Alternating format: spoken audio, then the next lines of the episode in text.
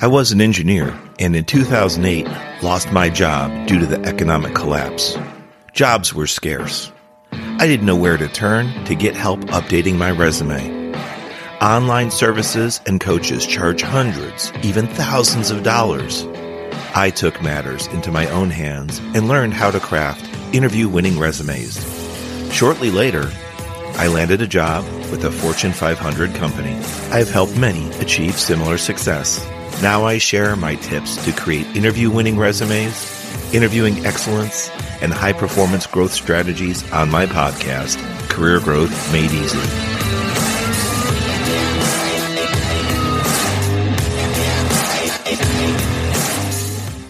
Happy holidays, and for those that celebrate Thanksgiving, I hope it was a joyful, peaceful time around family and friends.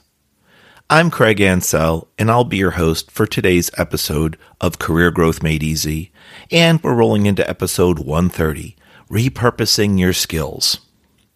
You know, Thanksgiving should be a joyous and thankful time, hence the name. Sometimes for those that don't have any family members nearby, many churches, including our own, support free Thanksgiving Day lunches. That can be a great time to celebrate with family and friends, if you're able to. Today's episode, though, was inspired by two things. What I'm thankful for, yes. As my family, we went around the table, and we shared what each of us was thankful for. I had some great reminders of what events occurred this year, most positive, some were challenges, though, and also how each of us overcame those struggles. While I mentioned some great thankful moments as well, that led me to think about and share some areas for thoughts and prayers, such as for those impacted by the recent hurricanes in and around Florida. I realized that while my 9-to-5 day job focuses on project management, servicing power plants, I was able to use my core competencies from project management, such as leadership and empathy, to help others in need. Those impacted or displaced from storms, especially the recent storms, were significant. We had Hurricane Ian that dumped inches and feet of water, followed by another hurricane right around the cusp. It's important to know that many of us donated our time, talents, and treasures to help those in need. I donated my time as well, and I was very thankful to be able to have the time and capabilities to do that. But while volunteering, it's important that you're able to take constructive criticism and or redirection, especially take it well when you're volunteering with or for others. Just because I'm a project manager doesn't mean that I'm always in a position of leadership. In my opinion, many times, it's just as important to be involved in the working level details, in the trenches, so to speak, getting the job done. Occasionally, I'll need to step out, take a look around to make sure everything is working well, like a well-oiled machine. That's when it's important to recognize coworkers or colleagues that may be struggling, frustrated, or otherwise challenged while performing their activities. So, why did I bring all this up? Well, it's because many of us can get in the trap of defining ourselves by our job titles. In fact, I saw this rather recently when I released an episode on a different topic, but somewhat connected, episode 116, Your Job Title Doesn't Define You. Give a listen if you're curious. I promise it'll be worth your while. It may help you break out of a rut or a mental box you may be stuck in, where you see yourself and or your capabilities as limited. Now for today's show, though, based on similar ideas, I do share views differently. It's all about recognizing with each of us what we do in our primary job. For me, as I mentioned, my 9-to-5 is project management and specifically working with power plants and power providers such as Duke Energy. But removing my job title or label, air quotes if you will, there's a lot more to being successful as a project manager than you would think. I'll name a few categories to get you thinking, then I'm going to switch the tables a bit and ask you a question or two. For me, here's a few categories I think project management should include. Risk management. financial management, effective communication skills, strong organizational management, and being visionary, keeping the end in mind. Then, of course, planning, scheduling, and execution skills so you get your project or program completed. With all that said, though, I was able to take some of those skills, some were well-honed more than others, and give back to society during that recent set of devastating storms. If you've been severely impacted, my thoughts and prayers go out to you as well. I've lived in Central Florida over 30 years, and no amount of news footage, aerial photos or videos from our governors or presidents while they fly over affected areas and impacted areas can compare to being on the streets, in the flooded homes, working it live with the impacted families. I'd have to tell you, all of my senses were heightened, and I felt like I was constantly on alert for changing conditions. There were risks that were changing at all times, and I was working to observe my own efforts as well as my teammates to ensure that we worked as safely as possible given the traumatic situation. My point, I took what could be seen as a special skill set, project management, and in fact, project management in the energy and power sector, and I used it during a time of disaster. I never would have thought of myself as a hurricane relief team lead or co-lead, but each of us can rise to occasions as needed. So this is where I flip the tables and ask you a question. How about you? What do you do in your current role? What is your current job title? Do you define yourself, your purpose, your value by your job title? Or do you constantly look for ways to deploy your skill set, your services and capabilities in new ways, unique ways? This could happen in your current role, perhaps in your company if it's not so silo-based, meaning that you can work outside your group and in other areas, lending a hand, job shadowing, or perhaps leading others. Also, what if you're frustrated or disappointed with your current job role? I suggest you figure it out if it's your specific situation, the group you're in, or your company. Overall, that may be the bigger issue. If it's the latter, though, you might want to consider a job change. With that, though, what skills do you possess that could be repurposed or be used elsewhere? You might be slightly familiar with my story, my background, and I'll briefly share if you're not. I am an electrical engineer, and I have significant managerial experience as well. When the economy crashed back in 2008, I found myself unemployed. I was the victim of another acronym, RIF, a reduction in force. I, along with hundreds and thousands of others, lost their jobs. It took time, and let me tell you, under some really painful circumstances, both painful financially and emotionally, but I was able to repurpose myself and get into a role that led me into the project manager that I am today. If you're considering leaving your current role, even your current company, are you going to stay in your field or just switch companies? The grass isn't always greener on the other side. So while I support you in the fact that you're looking for other jobs out there, be cautious not to jump, right? You don't want to jump when the boat's too far away from the dock. You want to run to something and not from something. Use that as food for thought before you make any significant changes. At least that's my recommendation. If you're feeling the signs of burnout with your current company, did you know that switching to another company may be the cure? Sure, there is that chance, but it could also just delay the feeling that you're having. You're simply going to burn out doing the same role for someone else. Perhaps, though, it's time to switch roles, switch industries, maybe try something new. For that, forget about your title. Think about all that you're capable of, all that you do, and see what new roles might be right for you. Although I'm an electrical engineer, my primary role today is in project management.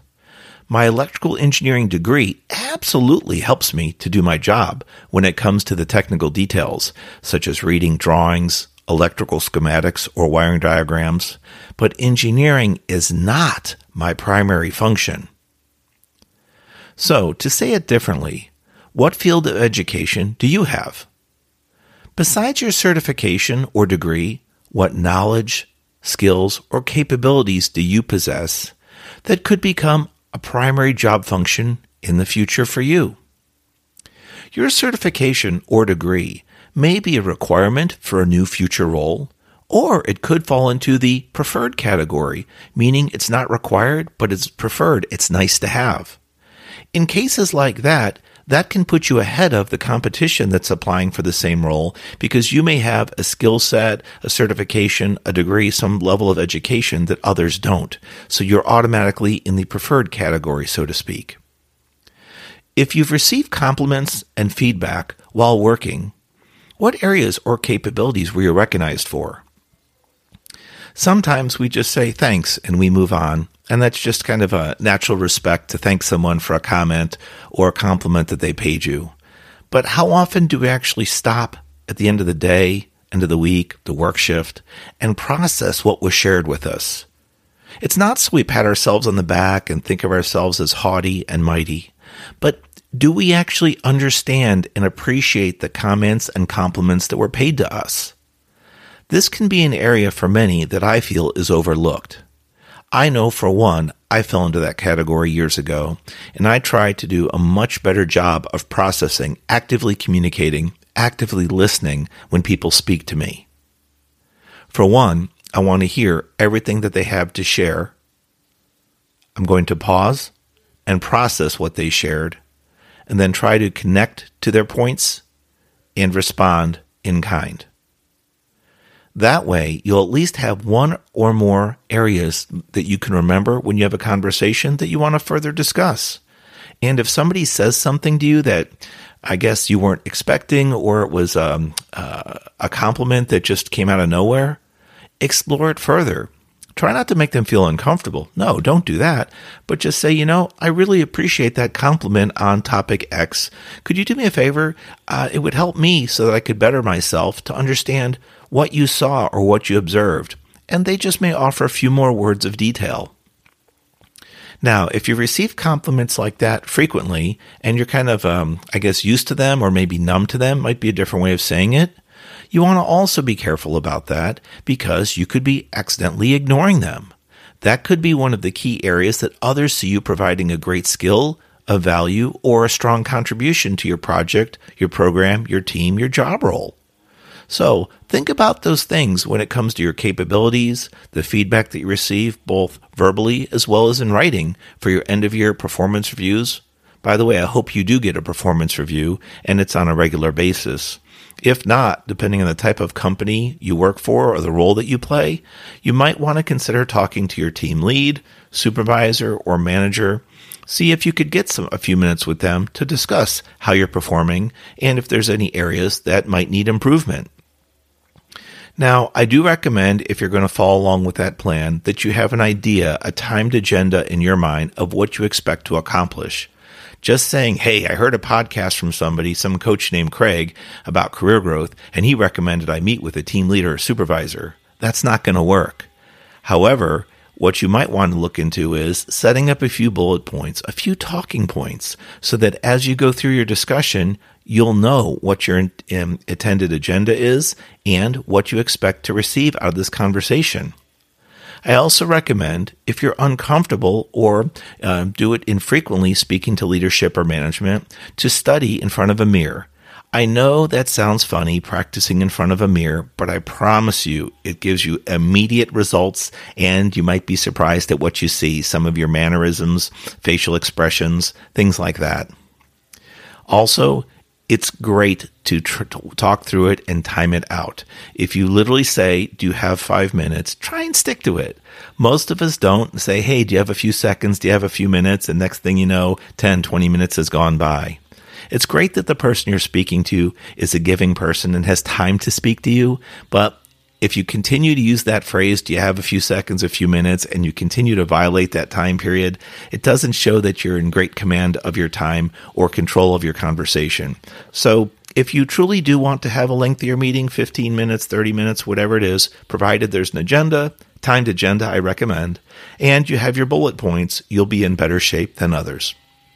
So with regards to today's show, repurposing your skills, I just wanted to take a moment to recognize those that unfortunately they were impacted by the hurricanes and storms, not only in Florida, but around the South and the Southeast, and just ask you, I guess, to think about yourself, your skills, your background, knowledge, experience. What are you known for? If a natural disaster like these hurricanes comes up again, could you possibly step out of your comfort zone and lend a helping hand and volunteer? It might be time, could be talent, it could be financially, right? All of us, each of us has something special inside, gifts and talents that we were blessed with. And some of us have stronger skills than others. So just think about that for a minute. Even though I'm an engineer, even though I'm a project manager, thankful for both, and I work very hard to keep up that skill set, I was able to find myself donating a relief effort for hurricane recovery, and it went really well. It was a humbling experience, a very great giving experience, but also gave me a great chance to use empathy and understanding for those strongly impacted. So asking you, dig deep down inside. What skills, what capabilities do you have, whether it comes to volunteering for the next disaster or if you're looking to switch roles? Identify, is the current role you're in the problem? Meaning, are you not aligned with your team leader, manager, or team members? Is it the manager? Maybe staying within the company, but switching groups so that you have a different management team that you report to could be the solution. Sometimes, though, the apple doesn't fall too far from the tree, and it's downward communication, that is from the top, that is faulty and that may have negative messages or connotations. If that's the case, unfortunately, when you move from role to role within your company, you may see similar or repeat patterns of poor or lacking performance in management.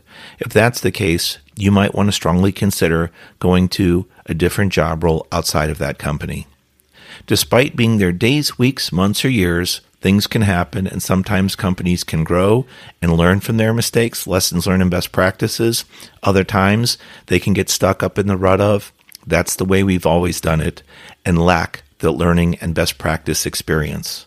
You could try to raise those concerns to your management, and it may work. I definitely want to support that if that's something you want to try. I would at least say, hey, it's worth the effort, right?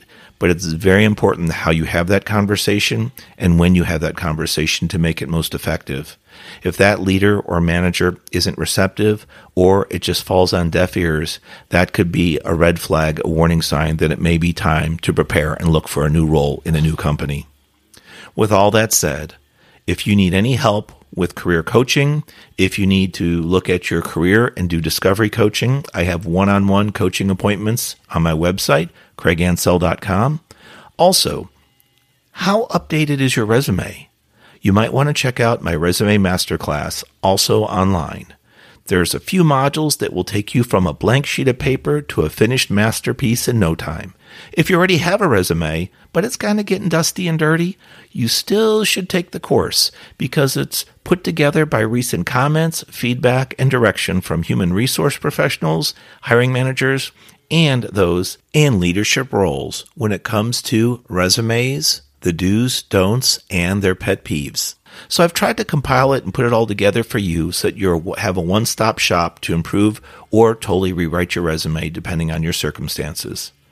I hope today's show, episode 130, Repurposing Your Skills, with me, Craig Ansell, your host, from the Career Growth Made Easy podcast, helped you think a little differently about your skill set and role today and see where you might be able to grow in your current situation. God bless you. Stay safe.